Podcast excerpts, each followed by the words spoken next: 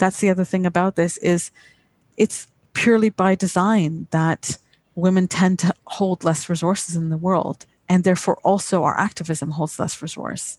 And that's not an accident. That's part of how patriarchy is working. And so we're here to disrupt that that okay we might be in a system that's problematic but part of that system is also thieving from us. And we have a right to that. For example public funding. We have a right to, to equal say over that public funding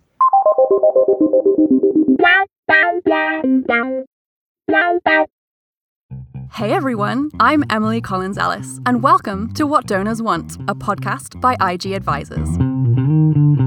I'm the managing director here at IG, and we're a London based social impact strategy consultancy on a mission to bridge the gap between fundraisers, businesses, and philanthropists. At IG, we have unique access to both donors and fundraisers, and we want to help them better understand each other. And so, we bring you season three of What Donors Want, our fresh, dynamic, and slightly irreverent view into major gifts fundraising from the donor's perspective. In each episode, we'll interview a donor and get right down to it. What do they actually want from the fundraisers who cultivate them? This advice and more straight from the donor's mouth. Welcome back to What Donors Want. I'm Rachel Stephenson Chef, the producer and host of the show. I hope this finds you all well and healthy and enjoying your week. I cannot tell you how excited I am for this next episode. We had the pleasure and delight of speaking with Zohra Moosa, Executive Director of Mama Cash. And it's really no understatement to say that Mama Cash is one of my favorite nonprofits out there. The first time we went to their office in Amsterdam, they immediately gave us a notebook that said feminist with a to do list. And essentially, the rest is history. They are an absolutely fabulous team and an incredibly visionary organization.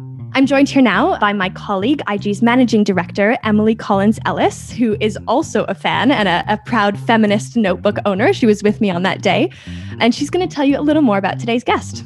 Thanks, Rachel. And as someone who is the most enthusiastic person I know and have ever met, it is really no understatement to say that you are their biggest fan, and it's really endearing to, to watch and witness. Oh, gosh. so, about Mama Cash, this organization that has earned Rachel's undying love and mine they were founded in 1983. When they were founded, they were the first international women's fund. And what began as a small scale but incredibly visionary initiative of five lesbian feminists around a kitchen table in Amsterdam has since grown into one of the largest public funds that supports the rights of women, girls, trans people, and intersex people around the world. Their slogan is because feminist activism works, and that really says it all. They mobilize resources from individuals and institutions and make grants to self led feminist organizations all around the world. Mama Cash also helps to build the partnerships and networks needed to successfully defend and advance their rights. Today on the show, we're really thrilled to be speaking with Zohra Moosa, Mama Cash's executive director. Zohra is a passionate feminist activist who's been working with Mama Cash since 2013, and she's also the co host of Mama Cash's brilliant podcast, Tea with Mama Cash, which we really highly recommend listening to. I second that. And in line with my fandom that Emily has, has told me about, it's really no secret. I'm sure Zohra knows too. But I, I do have to say, I've listened to basically every episode, and it's incredible. The conversations are so so interesting. I learned so much. Every time I listen to an episode, I end up like researching a new topic or setting up a direct debit. And it's just so inspiring. And I think when you listen to it, you really get a sense for the way that Mama Cash lives and breathes its feminism and the way that they communicate with one another and, and the kind of guests they speak to. It's just completely inspiring. Basically, my favorite podcast. So before we dive in and to stop embarrassing myself, finally, I'm going to, of course, send a thank you and a, a, shout out to our official season three sponsor, Segal Family Foundation, whose generosity and partnership makes this all possible. And we also want to send a huge thank you to our fantastic media partner, Alliance Magazine. You can check out their website, alliancemagazine.org, for lots of really interesting and progressive philanthropic content. And you can get a 25% discount on an Alliance subscription by using the code What Donors Want, all one word at checkout. All right, that's it from us. Now we're going to go on to the interview, and, and we're sure that you'll be as big fans as we are, and we hope you enjoy it. All right, well, Zohra, officially welcome to What Donors Want. We are absolutely delighted to have you on the show today. Thank you so much. I'm really excited about this conversation. It's so fun to be speaking to a, a, fellow podcast host. It definitely makes it very special. So, as you know, before we dive into the main questions and explore your work at Mama Cash and feminist activism and all of those amazing things, we always start our episodes off with a get to know you speed round. So, there's a few questions that Emily and I are going to fire at you. You can just say the first thing that comes to your mind, and then we'll get into it. Does that sound okay? Yep. All right. So, question number one What has been the best thing that you've watched during lockdown? The best thing that I've watched, there's many things that I've gotten addicted to watching, but it's not necessarily because they're high quality. And I'm not sure I would want to admit on the podcast, and, the, and they're definitely not the best. What I can say is I really like sci fi. So things like Discovery, I'm loving Star mm-hmm. Trek Discovery. And then I think, as with anyone, you have your guilty pleasures. So things that feed a certain part of you and help you turn off at the end of the day and are definitely not things to admit to potential funders. I would say there is no shame in watching the entirety of Gilmore Girls for the 700th time, which the yes. entire IG team has done definitely during lockdown and oh, before yeah. lockdown. I'm not going to lie. I'm on that right now. I'm on season six in a bit, and I'm just like, Lorelai, Luke, get it together. Oh my gosh, I know. I know. I yes, we're all on the same page. um, next question for me is um, Who is your favorite feminist role model or inspiration? I mean, the, the honest answer is I don't have one. Okay. I have many feminists who I admire and think are mm-hmm. amazing. And if I met them in person, I I would swoon or not know what to say and and things like that. And I think also for me, it's also moments, right? Particular things that certain feminists or, or feminist movements have been able to do or get done, or who have just been so passionate about and convinced about and able to do something that I'm just moved. So mm-hmm. things as basic as like, you know, getting getting the right to vote I just find that such an incredible effort. Mm-hmm. But I mm-hmm. wouldn't name a particular person in that because that was, yeah, that was decades of work by many, many feminists. Yeah, 100%. What is your favorite thing about living in Amsterdam? Definitely the cycling. Okay, I have to admit, when I interviewed for the job at Mama Cash, I didn't exactly know where Amsterdam was. I mean, I didn't know where the Netherlands was. Like, I didn't get it even though I was living in London. And all I could get my head around was, well, you can get there by train from London, so it can't be that far. And I had no concepts around the Netherlands at all.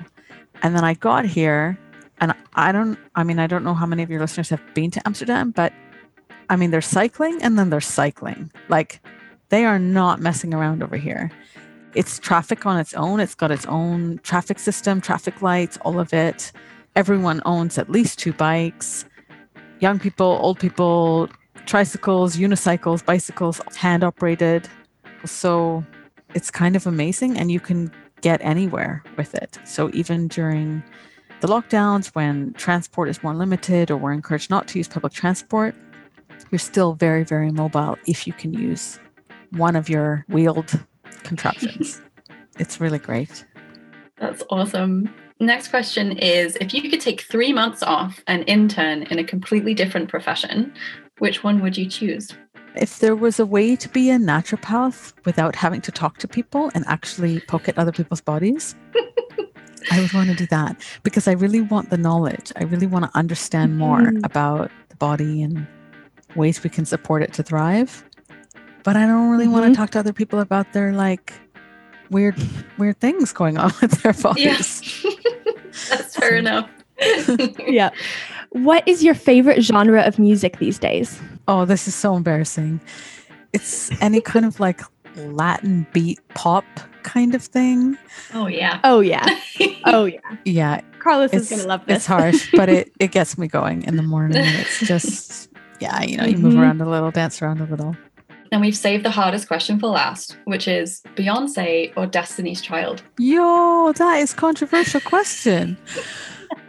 I would have to say Destiny's Child because it's a collective of mm-hmm. women. And mm-hmm. I'm for collective organizing and collective action over individual heroes. That was what but I, I bet you would have been to a is amazing. Beyonce concert because she invited, she came to Amsterdam and invited Mama Cash to oh my god. to join, and it was amazing and epic. And she's Oh my gosh. she's a phenomenal woman. So I just got starstruck Beyonce, if you're listening, from that story. please, I totally choose you if I had if you were in person, but in theory, well, I suppose Child. if you choose Destiny's Child, you do get Beyonce. it's true, just, it's you know. true. Mhm.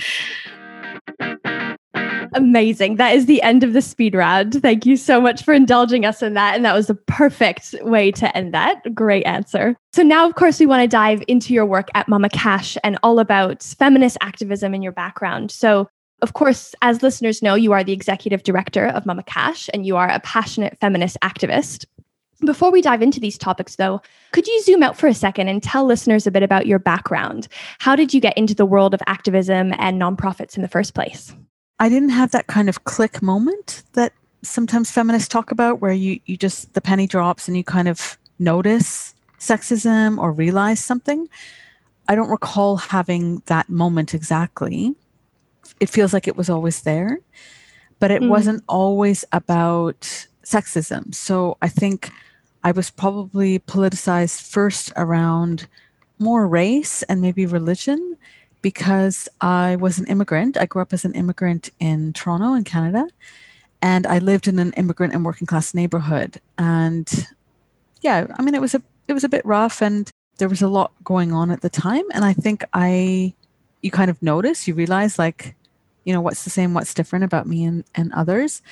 And I also grew up religious. I'm I'm Muslim, and that was a very important framework uh, in my upbringing. So I grew up also with a very strong moral compass and sense of justice, and that combined with also being an immigrant and and really feeling that. Like I had an accent, for instance, I had a British accent when I grew up in Canada. So in the first few years, you know, people were, like, why do you talk so funny and this kind of thing. And I th- I think it was just noticing difference and noticing how people got treated from difference, having a kind of sense of like what's fair and that's not fair and Mhm. I love that because I feel like like a lot of people do have that describe that kind of penny drop moment, but when you're so kind of swimming when it's the air you breathe, right? Sexism and discrimination, it's not something that necessarily always clicks for you if you've been kind of drenched in it your whole life. And I'm so glad that that led you to the work that you're doing. So, speaking of the work you're doing, we've already told listeners a little bit about Mama Cash in the introduction. But for anyone who isn't familiar, can you give us like the, the elevator pitch or kind of tell them about the work that Mama Cash does? I would probably say the easiest way to explain it is that we we kind of mobilize and gather resources from people that care and we channel them what we say is we channel them to people that dare.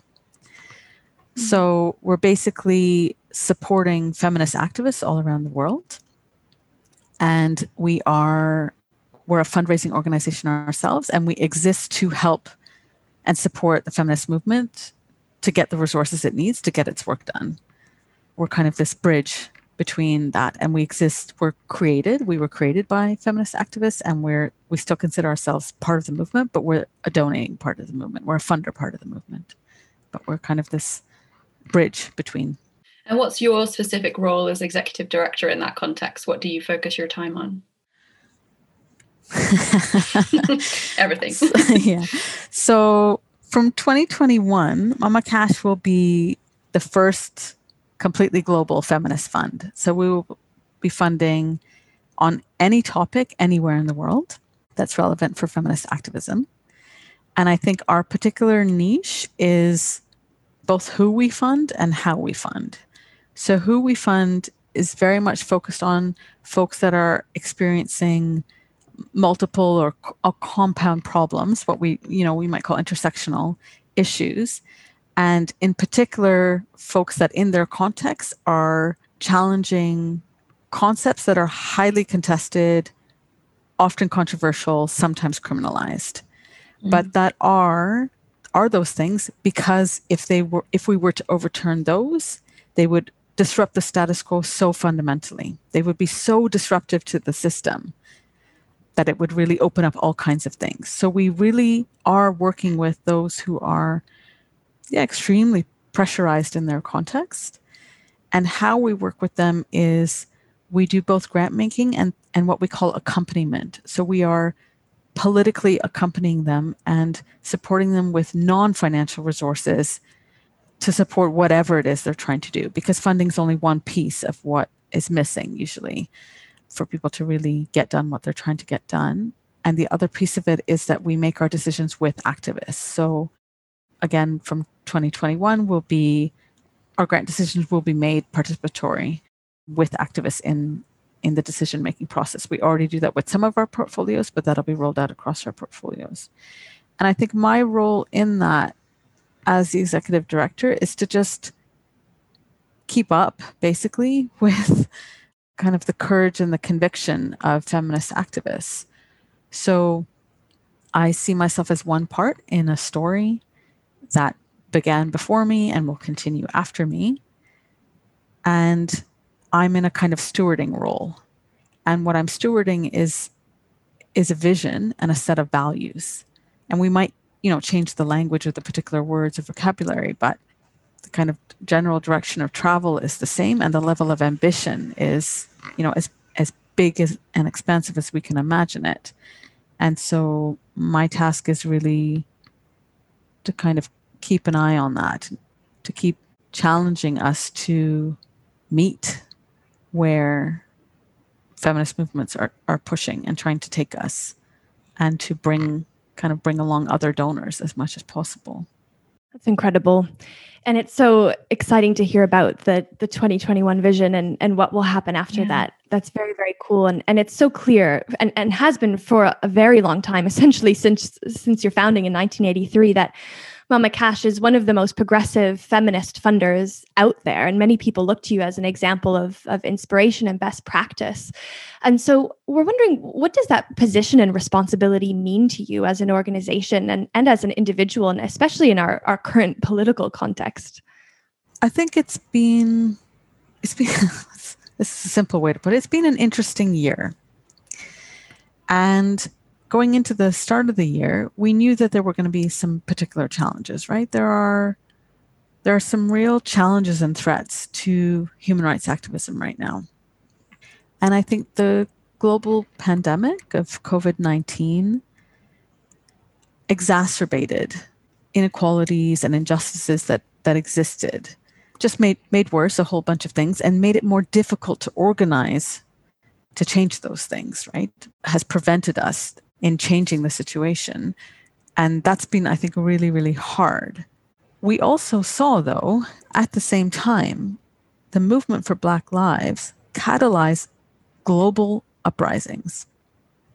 So, at a time when it was already going to be hard and it was getting worse because of the pandemic, we saw a movement push back and advance things. And for me, that was really sobering and, of course, inspiring and very challenging in terms of the work we're doing at Mama Cash to say, I don't know, we were talking earlier about, you know, this being a bit of a zombie year. Just is it the zombie apocalypse? Can you even believe what's going on? And this happened, and it was like, wake up because it's still possible to change a lot. It's still possible to demand more and demand better. It's still possible to reach for liberation and to achieve it. And so I think the the lesson for me is just meet the moment. And what I said before, keep up with where activists are innovating and generative and pushing. That's mm-hmm. our role is to support them. So do it. Absolutely. I think I, I, recently heard on another podcast, which is something I didn't know, but the word apocalypse means to uncover. Mm-hmm. That's the the Greek root of the word, and I thought that was so cool and a very um, a call to action within these times. And that's very cool that Mama Cash is clearly leading the charge and and in many of those spaces and, and really in, in the philanthropy space, no doubt. I'm wondering if you can share any examples of other feminist funders that you admire and that uh, for listeners who who might be feminist activists themselves or are looking to engage and build partnerships with that kind of audience, who would you recommend that they look at and reach out to? Yeah, sure. So there's so many. There's so many awesome feminist foundations. and and what we would call a women's fund. There's so many women's funds. Some of them are issue specific, right? So you have Frida, the Young Feminist Fund, you have FIMI, the Indigenous Women's Fund, you have Astraea, the Lesbian Foundation for Justice. Then there's also sort of context specific, geographic funds. So depending where a person is, there's going to be a fund that's you know relevant for that context. So the African Women's Development Fund, for example, or the Asian Women's Fund. There's also tons of like Latin American women's funds. And then I think there's also different kinds of funds. So, for instance, there's the, the, Sisterhood of Urgent Action Funds, which provide rapid response grant making. So, they're there in a pinch. If there's suddenly an opportunity or something at risk and at stake, they back activists on that. So, I don't know, there's kind of no shortage of funds. A good place to look is on the Prospera website. Prospera is a network of women's funds around the world. And I think we're over 40 now in terms of the membership. So that's always a, a good place to look to find, yeah, an inspiring one that you want to support. And there are really awesome ones, and they're all over that's amazing and i think that what we love about women's funds is that kind of network effect that you just kind of described. You know there's there is x many women's funds they operate in all of these different ways but there is also that kind of international collaboration in some cases coordination and that is possible to be eligible for connecting with mama cash from a global perspective a local women's fund and then also you know something specific to your type of work whether it's kind of emergency or kind of longer term as well but kind of zooming out to the broader philanthropy sector, you know, so much of that world, so much of our world is centered around what we would describe as traditional grant making. So we see that as kind of funders donating to established, registered organizations, charities, often in quite a restrictive way. So being specific about what it's for and how you can spend the money and how you report on it, and expecting, you know, tax benefits in the case of some funders and, and, and a long report in returns are quite onerous on the nonprofit side. So, in an activism context where you're maybe not funding registered organizations or you might be funding individuals, you know, how, how is that different for you? And what is different about the way organizations come to Mama Cash and the way you make decisions on those? I think one of the big differences about that makes Mama Cash different as a funder is that we are run by feminist activists. So, not everyone is from from the movement. Not everyone who works at Mama Cash is from the movement, although everyone is committed, of course, to the movement's agenda, but a whole bunch of us are. And so we come from practice based experience and practice based knowledge. It's not theory. It's not just theory for us, it's not just academic learning.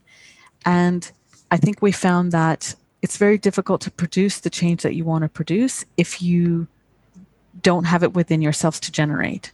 And so it makes a big difference you can't bake a good cake if you don't have good ingredients, right? So if we're trying to foster and facilitate and support a particular kind of progressive or radical or ambitious feminist activism, then it also has to come from us in terms of our vision and our ideas and about how it can work and and what's our role in that and a constant interrogation and examination of our place in that so i think that's one thing that would that makes us different. It's it's it's a job, it's work, but we come from having many of us applied for funding ourselves, you know, working in in activist organizations and things like this. I think another difference is that we aim to be a responsive rather than a directive funder. So, as I said, from next year, we won't be funding primarily through thematic portfolios, which is how we've been funding for the past 12 years. And that's because we're trying to be responsive, we're trying to stay responsive.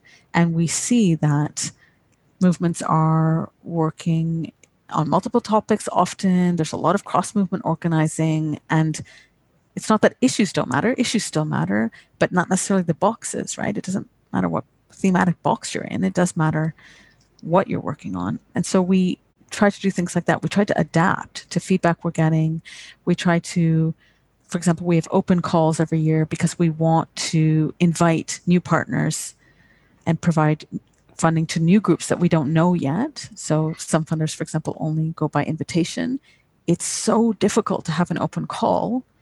We have so many applications that we can't fund it's a huge amount of work every year to process. You know, we get like 2,000 applications sometimes. It's really a lot to process for, you know, 15 to 25 new grants. But at the same time, we, we want to stay open. We want to stay responsive. There may be issues that we're not aware of our issues because if we didn't open up, we wouldn't know that. So those are, I think, a couple of things about what make us different. And in terms of, I guess, applying I don't know how different that is. I mean, there's some things that we just, you know, are all asking for in terms of help us understand who you are and what you're doing. I think from Mama Cash's perspective, we try to make it so that we're looking for political alignment. We're not looking for so many pamphlets published, so many workshops held. It's not about the work plan. It's not about the activities. It's about the purpose.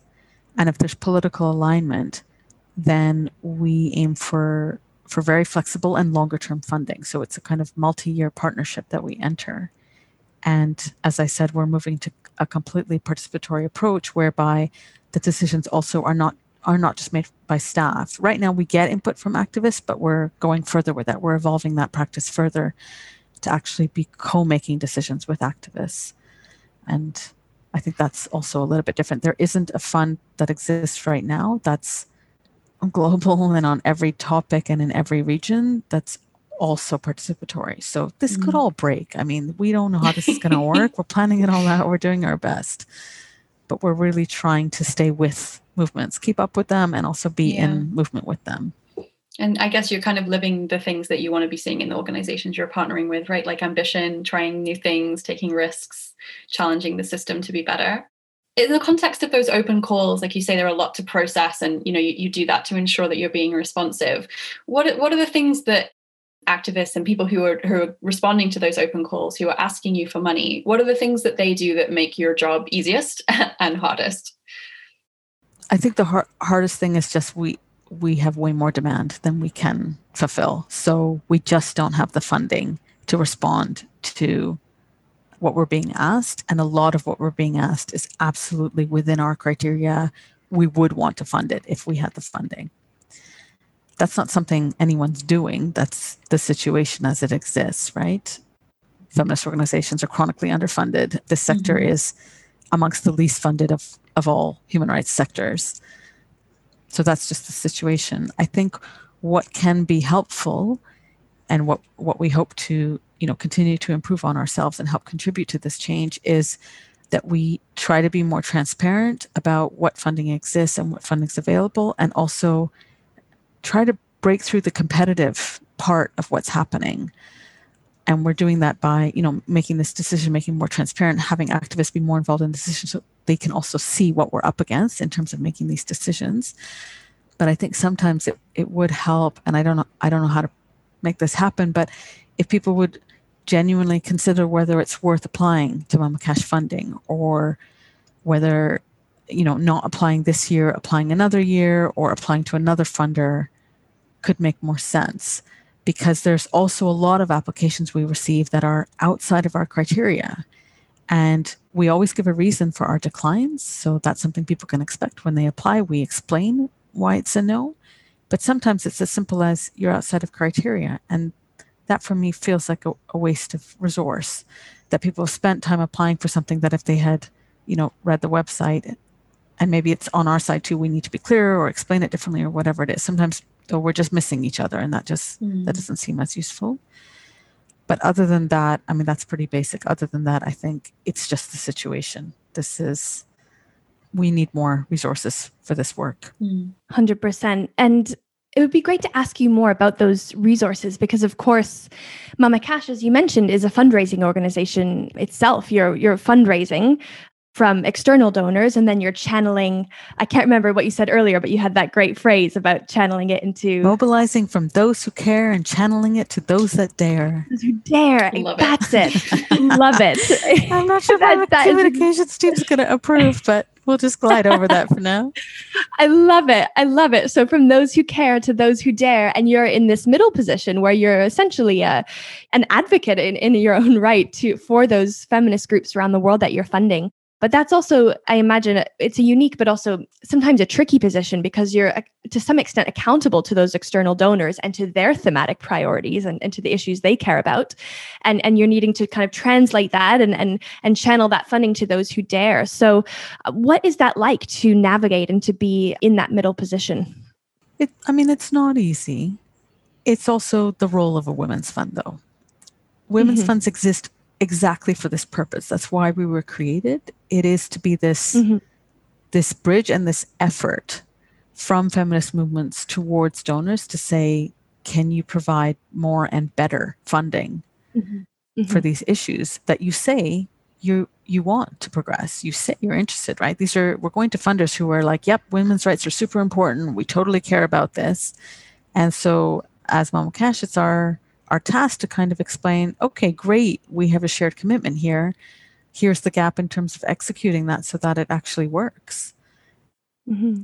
so it's it's not easy but it's it's the task. And i think we're up for it. And all i can say is you you kind of yeah you have good days and you have less good days right? It's not easy also to confront for example, foundations that come with a lot of money and a lot of capital that are are just very powerful.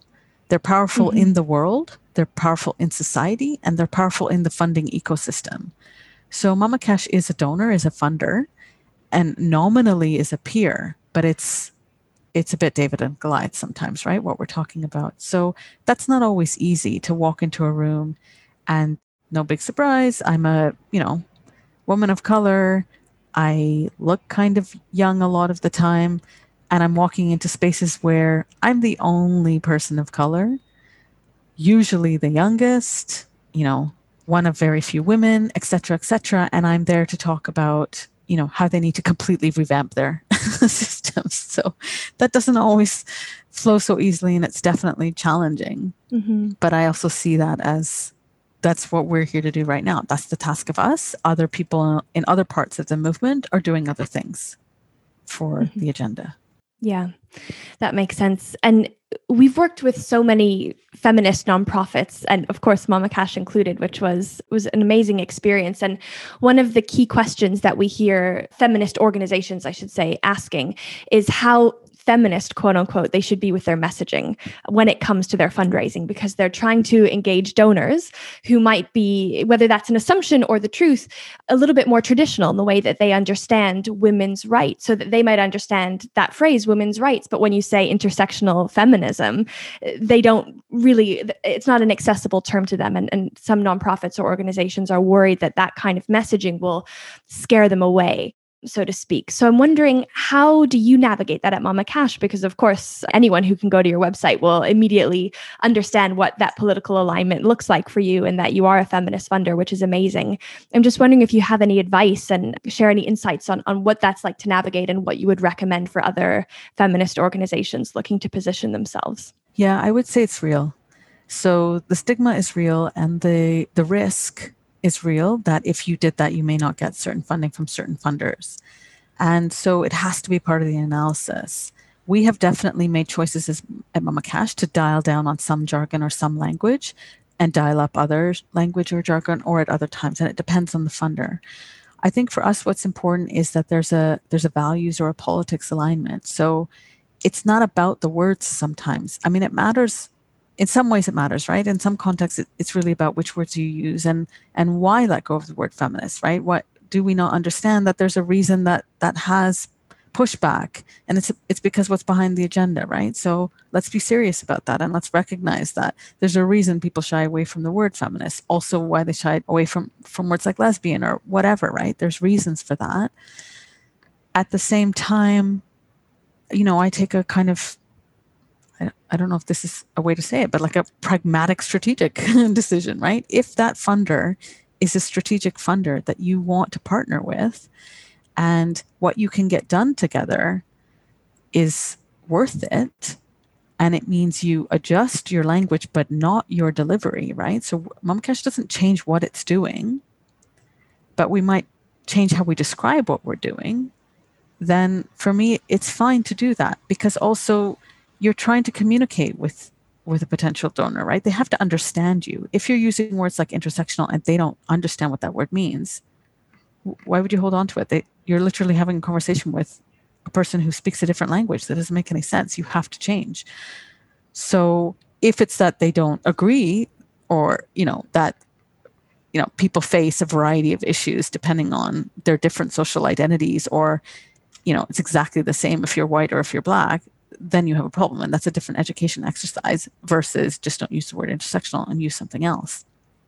So i, I come from there. I'm i'm more about kind of why are you there and who is this and what's what's at stake here and not about the pushing particular languages. And you do have to pay attention to that. It really can make a difference. But it's like anything else. When you meet a person it matters how you dress we don't like it. It's not great.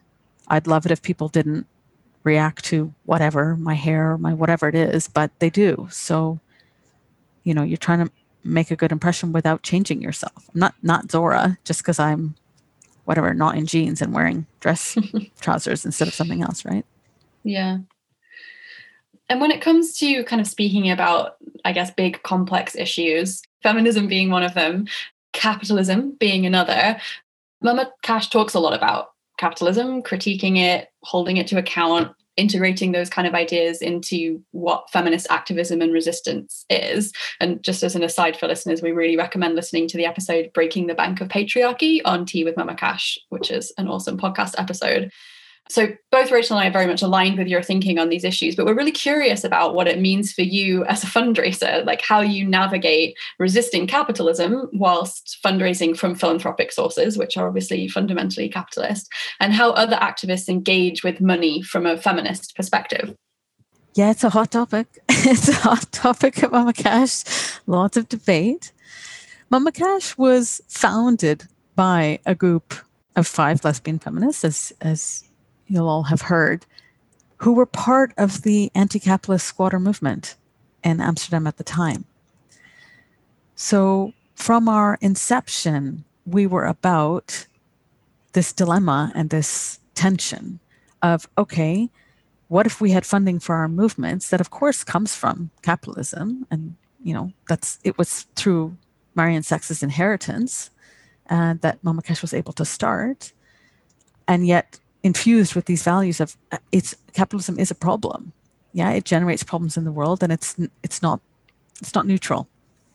I think the way we navigate it at mama cash is again a kind of strategic practical approach where we're we're clear that ultimately that system needs to be disruptive an extractive system that exploits people and planet and leads to gross inequalities is not okay but we're not disappearing money overnight and we're not disappearing the system that we're in. And i i think about it personally i think about it a little bit like you know the labor rights movement where you're still going for equal pay you're still going for decent work conditions. At the same time that you're saying the class structure is a problem. Waged labor can be a problem. But while we're in it it's got to be decent wages and there's got to be good health care and so on. So i think it's I think of it a bit like that. We do talk a lot with Mom Cash about sort of how do we stay autonomous? And I think that's where it matters to us what kind of funding we're receiving, because we want also the the partners that we support to be able to maintain their autonomy from us also right that they're not donor driven that they're not doing things because we said so that they can really independently decide so that's why our funding is core and flexible and longer term, so they can plan ahead and also do do what they need to do. And we also seek that kind of funding. And so we are interested in working with funders who don't necessarily have the same ideological view on capitalism. I mean, they can have it or not have it, but that they understand why core funding, flexible funding, longer term funding matters, why unrestricted funding is important. And on that, Mama Cash is also funded by individuals, and it's like one of the most important sources of our income. So when we are backed by individuals and a whole bunch of individuals who are with us on this and are saying through their through their money that they support women's rights around the world and they support feminists working on women's rights, right? And that they're doing that kind of from their own sources of income. That that helps, I think, because it's still within the system, but it's it's a solidarity act, right? And it's a recognition of inequalities. It's a rec- recognition of unequal distributions of resources and people going, no, this is important to me. I'm going to help make sure it happens. Women's rights matter to me. I'm going to help make sure it happens. I'm not necessarily on the street every day, but I do have some money and I can help the cause by contributing that. That's what I have available. Maybe not time, maybe not energy, maybe not whatever, but I do have this. So I think that's sort of how we we work it. It's not easy you can join one of the debates if you like. Come up.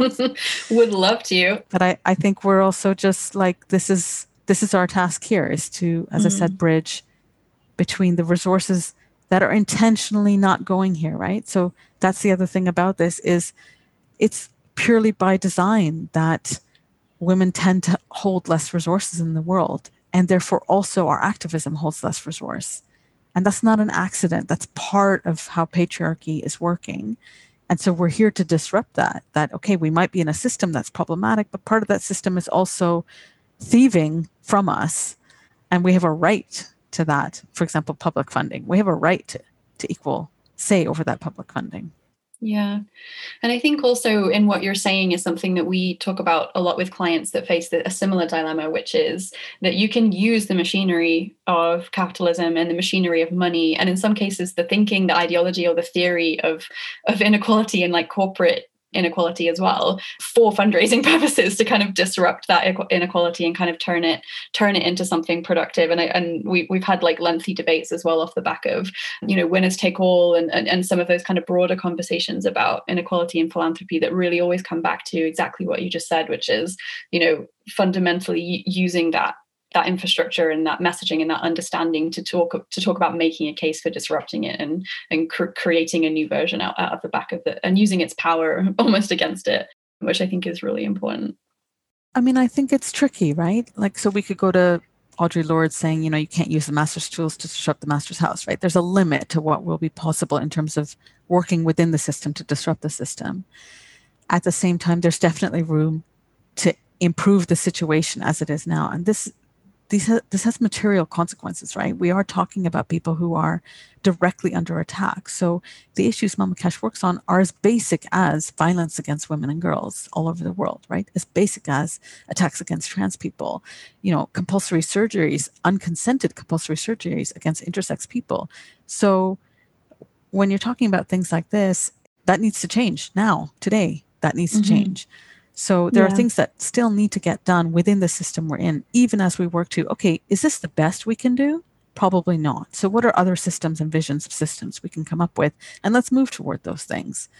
But we we do still need to take care of some things today. Yeah, I love that. I think about that Audre Lorde quote a lot, the master tool, master's house, because it's it does get to the essence of this tension and but I think what I love about your response is that when you get into the theory of it too much and understanding how can, you know, is it right to disrupt the system with the system's tools, then you can get into a state of paralysis where you do nothing because it's so big and it feels so insurmountable. So I really love that that is still part of your values and and your approach, but that you actually do something about it as well. It's it's both and. I think that's really powerful. A perfect segue as well into one of the last things that we want to ask you about, which is the future. So, of course, you know, none of us have a, a crystal ball, especially uh, not this year, where any, anything seems possible and unpredictable. But uh, certainly recently in the sector, there have been so many critiques of philanthropy and capitalism. And, and these conversations are much more mainstream than they've ever been. And that's very powerful. And of course, the, the first episode of Tea with Mama Cash this year was all about imagining feminist futures and really, uh, really taking a view to what's possible and, and not working from a place of scarcity. So we wanted to ask you about that, you, you, know, everything that's happened this year, but specifically thinking about the nonprofit sector and, and, that's philanthropy and fundraising, but also programs and operations and everything within that complex. What would a future feminist utopia look like to you? Big question. Yeah. there would be a lot of chocolate and dancing. Yeah. Fair, fair trade organic chocolate, obviously to Latin music. Yeah. yeah, I'm not sure that's the utopia, but it's definitely on the way. We'll have to use it. I don't have a short, pat answer to that. And I don't know that there's one future. I think mm-hmm. part of what I appreciate about working with at Mama Cash is we do take a kind of expansive, inclusive, pluralist approach to these things, which is that no one has the complete answer and everyone has something to give. So I think what would be amazing for me isn't necessarily what would be amazing for the next person. And I think we often are trying to find a, a fix for everything and everyone. And I think that's, we can be more creative there. So I think it's not just a utopia, it's kind of also about feminist realities, right? How do we live every day as if we could live our, our freest selves, our happiest, most joyful um, and most just societies? What would that look like? And and where where do we have it already?